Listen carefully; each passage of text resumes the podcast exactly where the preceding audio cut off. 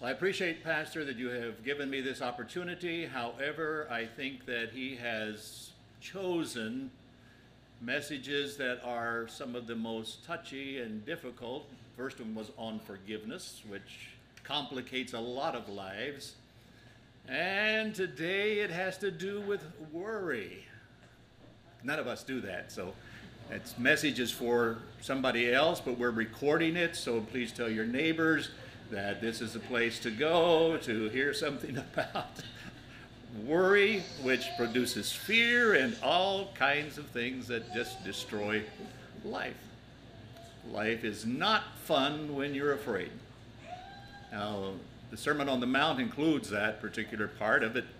Is it very necessary that we understand at least how it works, why it works, why it's here, and what to do when fear hit you. I am sure that there is not a person here, even to the smallest child, who has not experienced at some moment, and sometimes a lot of times, fear.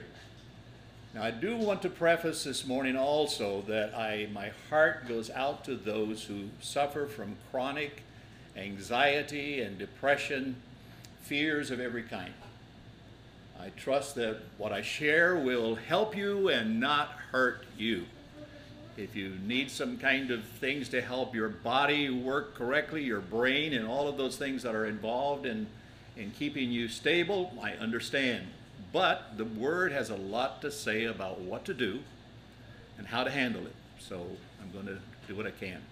Now, I understand I have to be a little bit uh, focused on the camera and not walk around too much, so I'll do my very best. It is not necessarily one of my habits of preaching. Uh, but anyway, I will do what I can. The scriptures are found in Matthew chapter 6, verses 25 through 34. It's a rather lengthy, lengthy, but I think it's important if we can really let it sink into our heart what Jesus is saying here. If you have a Bible or if you have a phone or any other way to look at it, I think it is also helpful. One of the things that they learn in school is involvement helps you to remember. So get out your phone, whatever you need, and read it with me. I'm reading from the New Living Translation. That is why I tell you not to worry about everyday life, whether you have enough food and drink or enough clothes to wear. Isn't life more than food and your body more than clothing? Look at the birds. Now, one thing about Jesus, he always illustrated his message. He always told stories. And that is one of the important things. It, it brings the, what we'll call abstract, the invisible to something that is tangible. It's so important. And that's why that your testimony is absolutely important to the gospel. People have got to see it in action. Look at the birds. They don't plant or harvest or store food in barns, for your heavenly Father feeds them. And aren't you far more valuable to him than they are? Can all your worries add a single moment to your life? No, they can shorten it a bit. And why worry about your clothing? Look at the lilies of the field and how they grow. They don't work or make their clothing. Yet Solomon in all of his glory was not dressed as beautifully as they are. And if God cares so wonderfully for wild flowers that are here today and thrown into the fire tomorrow, he will certainly care for you. Why do you have so little faith? I guess I'm going to have to do some repenting before I finish. But anyway, so don't worry about these things, saying, What will I eat? What will we drink? What will we wear? These things dominate the thoughts of unbelievers but your heavenly Father already knows all your needs. Seek the kingdom of God above all else and live righteously, and He will give you everything you need. So don't worry about tomorrow, for tomorrow will bring its own worries. Today's trouble is enough for today. Let's pray. Father, thank you that your word is so relevant for today pray, God, that the word will bring health and healing and strength and overcoming lives. Father, may the things that you intended for this word to uh, produce, I ask God that it will be released today in all of us. In the name of Jesus, amen. Well, one of the most repeated scriptures or words in the Bible has is the word fear. It's repeated over and over and over. They say some over 350 times in the Bible. It deals with the subject of fear. So apparently it is something that really needs to be addressed. Uh, sometimes children at young age, they're afraid of the dark. They're afraid of the boogeyman. They're afraid of all of these kinds of things. And it starts very, very early. Sometimes even before a child is aware of things, their fears begin to uh, operate. And uh, you will notice that in the way they react, the way they cry, the way things happen to them. But uh, Jesus told his disciples over and over and over, don't be afraid. So apparently this is uh, something that uh, uh, needs to work in our own lives in a very special way. Fear will eat you alive. Now, Adam was the first one to develop or clone or make or whatever it's called the word. It was a four letter word, and that's fear. He said in uh, Genesis chapter 3, verse 10, he said, I was afraid. Well, I heard you walking in the garden, so I hid. Notice something very important here about this hiding part of it. I was afraid because I was naked. This four letter word, fear, came into operation. It came into being at that particular time. But one of the things that happened was that he, wa- he went and hid.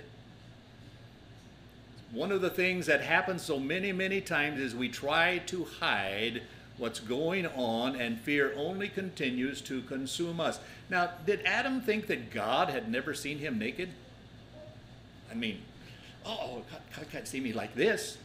And so he went and hid to try to hide from God the things that were eating at him and working and, and causing uh, this thing of fear to operate. Now, pastor's leading pa- uh, the staff and board through a book that uh, is very, very helpful by A.W. Uh, Tozer uh, that deals with this particular point. Up until the time of sin, Adam and Eve had everything they needed, period. Nothing. I mean, all they had to do was think, and there it was. God provided every single thing for them. After that, is when everything became hard, everything became difficult. And people today will even kill somebody else to get what Adam and Eve had without any problem whatsoever. It's just one of the things that causes us to want to uh, focus in on ourselves and let ourselves be the ones that are, are so important. Now, I, I started looking through the internet to find out what fears are, and uh, there's a whole lot of them. If you've ever, ever looked it up, it is amazing. Um, there's one for you, uh, Raymond. Uh, it's called pentheraphobia. That's fear of mother-in-law. and she's sitting here today. Was surprised. I mean, look at all this stuff. All this stuff that they do. They, they have, uh, and I am not going to pronounce all of these correctly, but acrophobia, the fear of heights, uh, the uh, aerophobia, fear of flying, algophobia, uh, fear of pain, agoraphobia, fear of open spaces or crowds. When uh, we were living in Nicaragua, uh, we traveled sometimes in the jungles on muleback. I was eating supper one night in one of the places out there with family that entertained us. And after the meal, they brought me a little baby monkey. And uh, they asked me if I wanted it. And I said, well, yeah, my kids would enjoy it. It was about probably three or four weeks old. And I said, well, you know, it's kind of young. They said, well, we didn't know that the mother was carrying the baby on her back when we shot her, and she is what we had for supper tonight. And uh, so I took the monkey home, and uh, uh, we named it Linus because he always carried his blanket. He always covered himself up. We kept him in a cage. And when I um, felt like he's just got to get out of here and, and go, I, I would actually pick him up, take him out, set him on the grass, and he would turn around and run right back into his cage.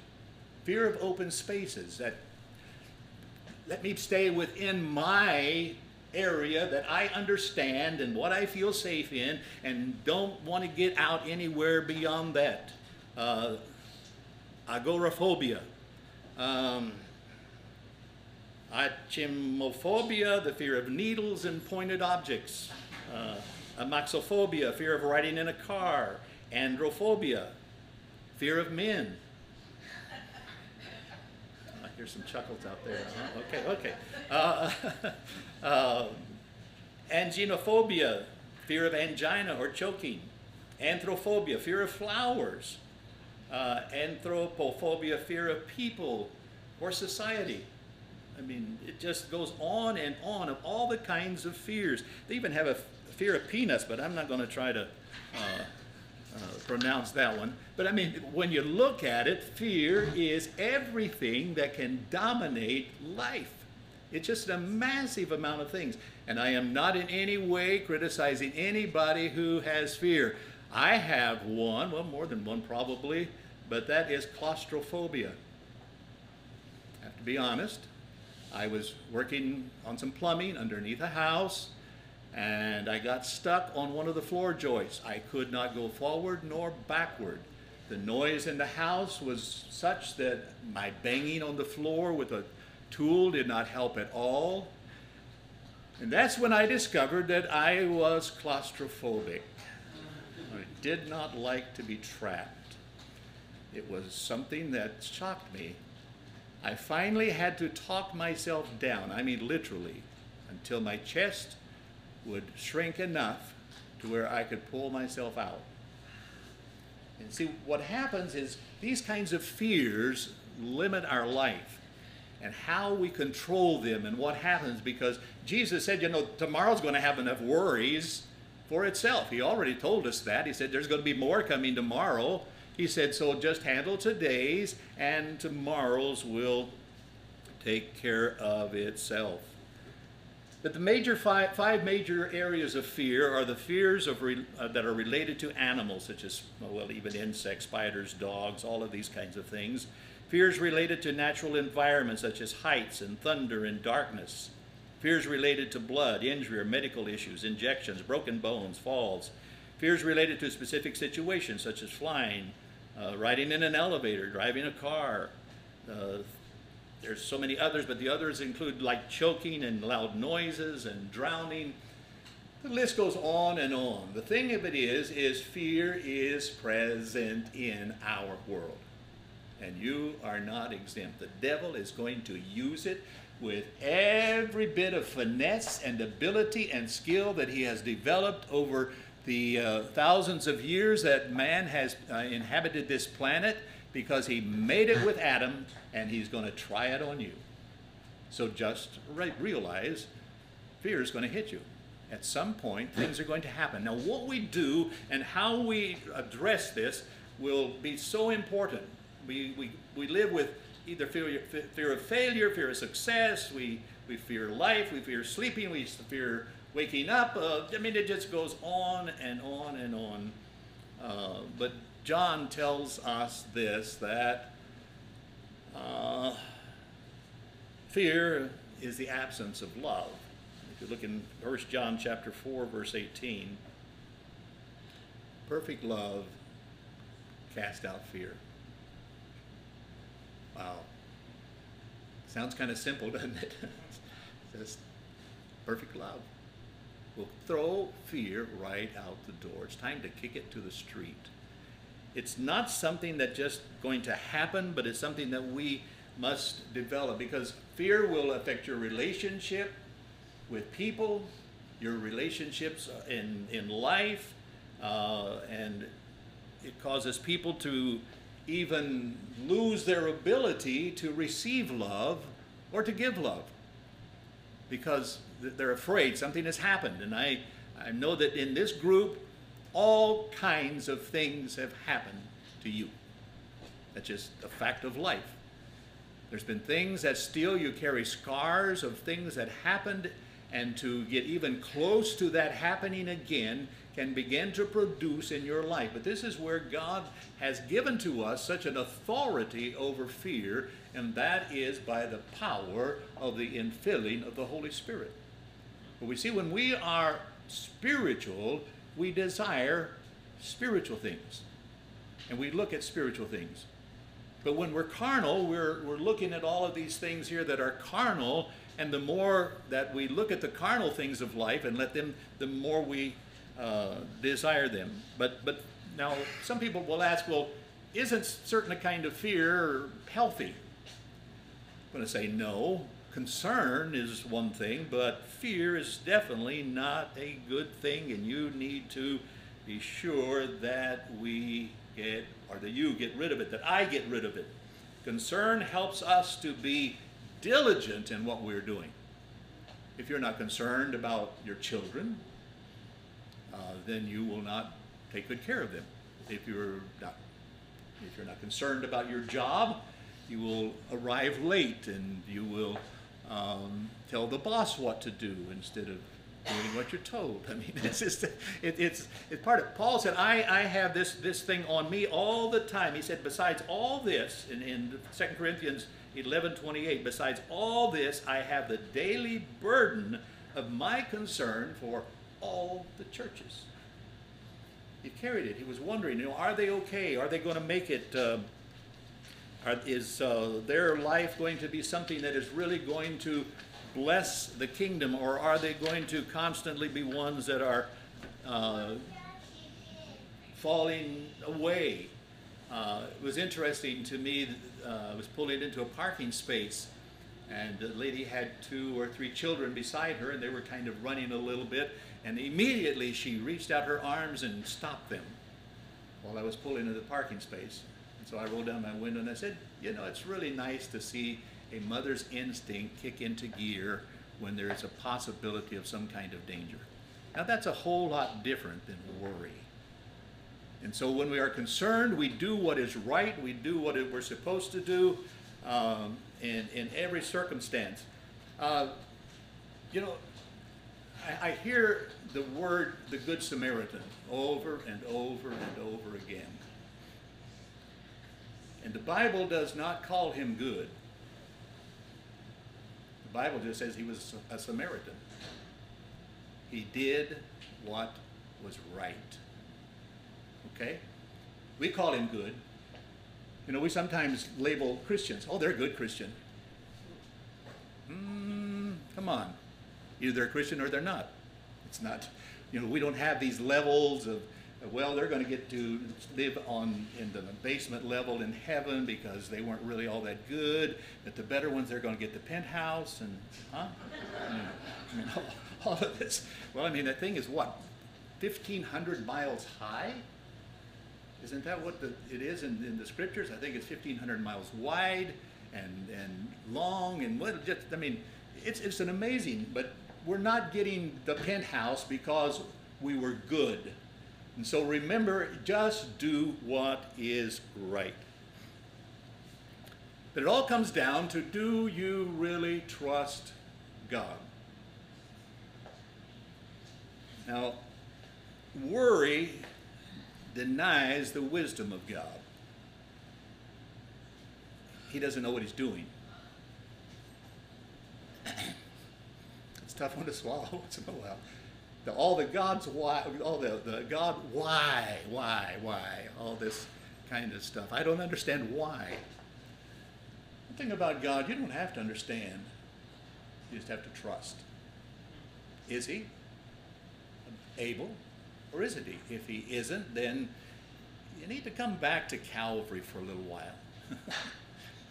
and let, let the blood of Christ begin to wash away all of that thing that causes you to worry because you are denying that God knows enough to do what's needed. Worry also denies the love of God. He doesn't care about me. If God really cared about me, I wouldn't be going through this. sure, we've all struggled with moments when it was just really tough. The why me's. Have you ever remember kids went through that stage? Why me? It's not right. Man, I hear a lot of Christians that never got past the twos. They're still there. Why me? God, that's not fair. okay. Number three is, is worry denies the power of God. Can God deliver me? Really, can He? I mean, is, is He going to get me out of this lion's den or not? Are you panicking? Are you scared? Can God really come through? Is He able to do this kind of thing? This is where we have to come to the place where we either believe that God is and that He accomplishes His word down to the letter, or we allow all of the things of life that Jesus was talking about, all of these pressures and worries and everything else, begin to rob us of a victorious, overcoming life. God did not intend that we would live with that constant weighted down, I'm barely pulling through uh, this moment. Now, when you are there, there are some things that we're going to deal with in just a little bit about how to become part of the delivering the deliverance process in your life. Uh, Jesus said, you know, the, the pagans, the godless, they, they worry about all of this, their comfort, their entertainment. You know, I, I know Christians that talk more about the latest movie than they do about the latest miracle or the greatest thing that God has done. Come on. Know, what is it that gets your motor going? Is it the latest technological advancement or something else that is um, useful? Yes, perhaps in some ways, but often we talk more about the latest restaurant that we just tried and how great it was. uh, Pastor, you should have preached this one. I'm sorry. but you know, we, we have to we have to understand what what is it that really, really makes our life really sparkle. What is it that wakes us up in the morning, excites us into a new day? If your focus is on earthly things, you'll want more and more and more and more and more and more and more. More of this, more of that, more of the other. But when it's spiritual things, we want more of the power of God, more of the presence of God. We want more of the way that the things that God uh, wants it to be. But we become like animals when all we focus our life on is what am I going to eat and what am I going to wear and how am I going to enjoy my free time and, and things of this nature. Uh, the Queen of Sheba, when she visited Solomon and left, she said, My goodness, I heard such massive, great things about him, but still, even I, I haven't didn't receive or understand or know the half of what it was like. And Jesus said, You know, the birds are dressed better than Solomon was. And he had all kinds of gold and silks, and I mean, it must have been impressive. So when we begin to realize that when God or when Jesus said, Don't you realize that you're worth a little bit more than a sparrow? Doesn't that make you feel good? Uh, sparrow sold for a farthing, I believe it was. Pastor, how much was a farthing back in those days? About a penny or so, you know. You know so you're worth more than a penny. I feel feel better about that. What what he's saying is, aren't these things? If he notices that a sparrow fell to the earth, doesn't he notice what's going on in your life? We are worth far more than grass, flowers, and I know that ladies, you don't mind when your husband spends a few of those pennies to buy you a bouquet of flowers and bring it to the house. But what happens in about two or three days or a week at most if it's a good set? They're gone. They're gone. Everything just disappears. But Jesus was saying, You're worth a whole lot more than this. And if we will begin to study the Word and find out what it's all about, one of the hardest things for me in life was to follow the instructions. Get some kind of a toy for the kids or something that need to be put together. You put the manual to one side and you begin to put it together. Right? Oh, I know how to do this. I got this down. And, you know, a three legged chair just doesn't quite get it. when you don't know what to do, read the manual. Find out what it is that God is saying. How can I overcome this challenge that I'm facing? This piece that has got to be put together. It's, well, I don't know exactly what it's supposed to look like. I see some pictures, but we have to go through the process. And this is so important because there was a tremendous price paid for our salvation. Now, my concept is, and of course we have Pastor here to clarify all the rest of it and straighten out anything that I say that's, that's, that's not, not right. I, in, I, I'm wondering, at least, did Jesus really know that he was going to come back to life? He trusted God. But I want you to know that the devil pulled out everything he had to keep him down. There was war. And it was not an easy thing.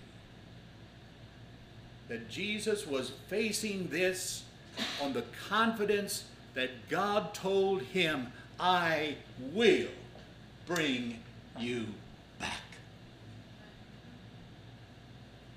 It wasn't this, oh, well, going to crucify me. This is going to be a walk in the park. No, it was a battle that was being fought, and there are battles being fought. So don't let it get to you feeling, well, I, I can't make it because I'm in a battle and I've got all of this going on. Trust that the God who said he would do it can and will do it at all times. The war is still on. The devil sure like to stop you. Stop you with your health. He'll stop you with your worry. He'll stop you with your panic. He'll stop you with anything he possibly can. He'll cause your eye to get distracted onto this thing or that thing. Um, have you ever noticed how many accidents happen on the highway because people got distracted? Uh, it's okay to put, no, my wife's not here right now. It's okay to put your cell phone away. She's on to me all the time. Not while you're driving, put that cell phone down. You ever get a, a, call or a text message while you're driving and you think, I got to answer this? Hmm? No. I know all of you are, are just, no, you don't do that. That just, that's just me that does that. But this is what happens in life. Suddenly little things begin to distract us, and before we know it, we're in a massive, huge pileup because we weren't paying attention to where we were going. Don't get distracted by the things of the world. This is what Jesus was talking about. Uh, when you don't know what to do, just read the manual. There was a, a, rich man that died and left everything to us, and that was Jesus Christ. I'm reminded of the story of a, a wealthy landowner. He had one son. Uh, and of course, was very special to him but the man also had a gardener who loved that son, just took him under his wing and did all kinds of things with him. But when the son reached into his teens, something happened and he died. This gardener loved that boy so much that in his inept and non artistic way, painted a portrait of the son and gave it to the landowner the boy's father. The boy's father was so touched that he hung it on the wall in a very prominent place in his big house. The landowner passed away, and uh, of course, all the relatives and everybody came in to, for the reading of the will. What am I going to get? What am I going to get? And uh, the first thing that the lawyer said, well, first of all, we, we need to do something about this picture on the wall. Does anybody want it? no, that's not a work of art. That's a disgrace. And why dad even let it be in the house? I don't understand why that he placed so much importance on that picture. Finally, the gardener in the back, who was there because it was his boss, said, I'll take the picture. And uh, went and took it off the wall. And the lawyer said, okay, we're finished. Everybody can go home. And they said, what? What's going on? I mean, where's, where's our part? Well, the father had written on the back of the picture, whoever takes the son takes it all. And that's the way it is. Either we take the son and we get it all, or we get left out.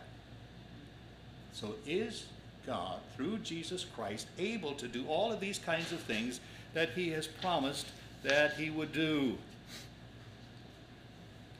Ephesians chapter 1, verse 18 says, I pray that your hearts will be flooded with light, so that you can understand the confident hope he has given to those he called, his holy people, who are his rich and glorious inheritance. Wow. God's looking at you and saying, Oh boy, oh boy, I get him, I get him, I get him. This is my part. And we're looking at God and saying, Oh boy, oh boy, oh boy. What I get in return is incredible. Matthew 6 27. Can all your worries add a single moment to your life? Dr. Charles Mayo from Mayo Clinic says worry affects the circulation, the heart, the glands, and the whole nervous system. Believe it or not, a lot of ailments, a massive amount of ailments in our bodies are simply because of worry and fear. Worry cannot add a day to your life, but it can sure shorten it. So be careful. Proverbs says in 1225 says, Worry weighs a person down, an encouraging word cheers a person up. We have to begin to change even our vocabulary. Away from what Adam was saying. I was afraid, so I went and hid. Oh, I am a child of God.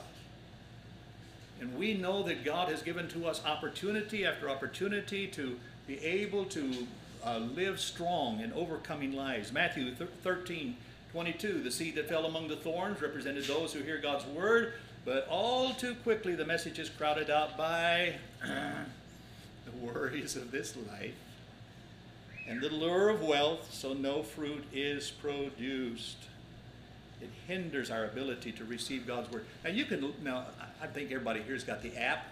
Uh, you've heard about it. Uh, you can listen to pastor sermons for how many weeks is on there? Let's go way back anyway. I mean, you can listen day after day after day after day to pastor sermons. You can read all the greatest books that have been written about living the Christian life. But in if you are filled with worry, it won't profit you anything. You're just going through the process. You remember, uh, we understand now what Charlie Brown's teacher was trying to say with everybody wearing masks. And we do have guests here from Mexico, and for your safety, they are wearing their masks today to protect you. They feel they're okay, and I appreciate the fact that they are masked up, and thank you, because they do come from a country that has a lot of problem with the COVID. And we're so glad to have you. All these people that, three that we met for the first time, and two that are friends from, well, a few years ago, a lot of them. Erika, God bless you. Just glad that you're here. Uh, the thing that, that is, is so important is that we do not let the worries of this life uh, drown us out. Uh, and we do not let the opportunities that God has given to us to be able to grow be stopped because we are constantly afraid. Now, how did you I'm not going to ask anybody in particular, but how did you win the affections of the person you are married to? Think about it. Well, one of the first things that you did, you found out what made them happy. Right? Things that they enjoy, the kinds of food they like to eat, their favorite color, the things they were interested in. Am I right? Or I guess we don't have any romantics here. Uh, but, I mean, that was how it, it. You began to find out what, what is it that makes this person tick. And this is what causes it to draw together. Well, this is, this is what is so important in our life is what we begin to allow happen in, in, in our life is the things that will begin to motivate us to find out what makes God happy. Okay? What does God like? What does God want? What, what, what are the things that God says, oh, boy, they really did a great job of that? Have you ever heard God tell you that? Man, I'm so proud of you. That was super. The way you just walked into a tough situation and you kicked the devil out, when you began to witness to the people that were not really all that interested. Uh, but we have to replace in our life the things that sin is trying to destroy. Of course, all of this is the pursuit of the Spirit, the fruit of the Spirit, this, uh, love, joy, peace, patience, mercy, all of this. Uh, in the Old Testament, when they were neglecting things, when they neglected tithing, all things began to start happening, bloom, bloom, bloom, downhill. Honoring the day of the Lord, they quit going to congregate. Jesus said, be sure you congregate as often as you can. Get together, have the Word, study the Word. And when they began to do all of that, uh, they quit caring for the poor and the widows. Uh, Isaiah tells it real clearly here in, in chapter 58, verses 6 through 8. This is the kind of fasting or life I want. Free those who are wrongly imprisoned. Lighten the burden of those who work for you. Let the oppressed go free Remove the chains that bind people. Share your food with the hungry. And give shelter to the homeless. Give clothes to those who need them. And do not hide from relatives who need your help. Then, then your salvation will come like the dawn. And your wounds, whether they're physical, emotional, or however they got there, your wounds will quickly heal. Your godliness will lead you forward, and the glory of the Lord will protect you from behind. The Bible says, I'll, I'll be with you when you go out, I'll be with you when you come in, I'll bless you when you're on the way. Practice looking in your rearview mirror and look at this little guy called Blessing. Just even for all he's worth, chasing you down the street. God said, I will overtake you when you're on your way, and I will bless you while you go. I'll bless you when you come back home. I will constantly be blessing, but begin to do that which is right. This goes back to the Good Samaritan. He did what was right. Was there, was a need, he met it, he took care of it, and God has given to us the story to help us remember.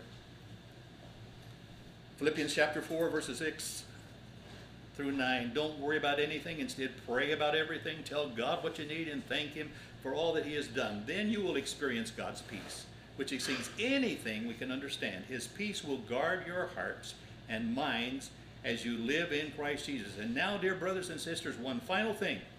Fix your thoughts on what you're going to do, what you're going to wear, where you're going to. No, oh, wait, oh, wait. Sorry on what is true and honorable and right and pure and lovely and admirable. Think about things that are excellent and worthy of praise. Keep putting into practice all you have learned and received from me, everything you heard from me and saw me doing. Then the God of peace will be with you. Isaiah 26, 3.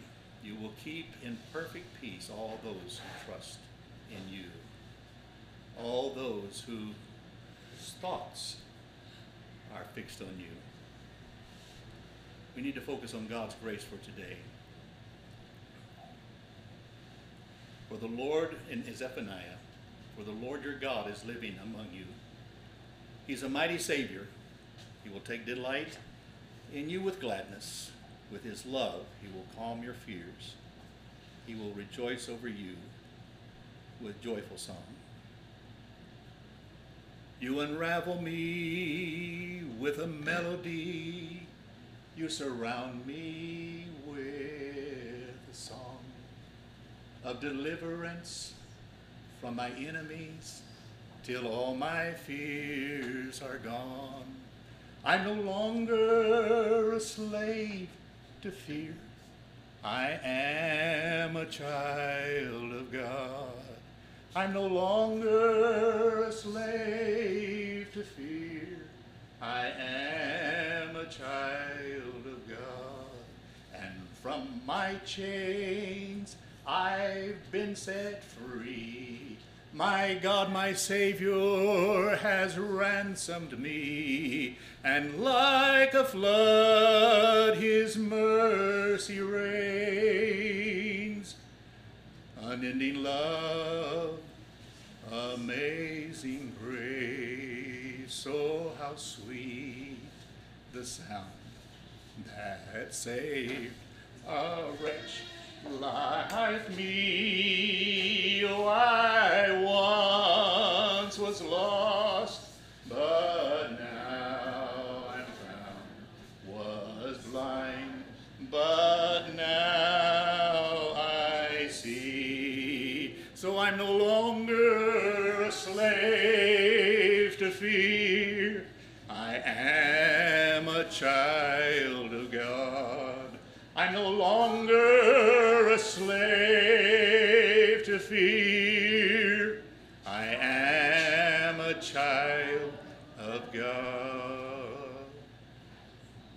I recognize that in a group this size, there are battles being fought. And I don't want you to fight them alone. That's why God made the church. Bear one another's burdens. I would always tell people, congregations, stay. When God puts somebody in your life who needs help, you stay with them until the pain goes away.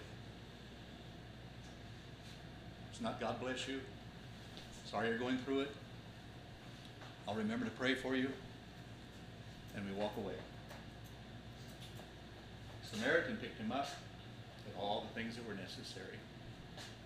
This is why I believe that we need to pray one for another. And I know we had prayer time, but if you're battling something and you really would like to have somebody pray with you, doesn't matter whether it's sickness, whether it's finance, marriage, fear, doubt, it doesn't really matter to God at all. I'd like you to just stand where you are. Really are facing something that you could sure use somebody to come up beside you and pray with you.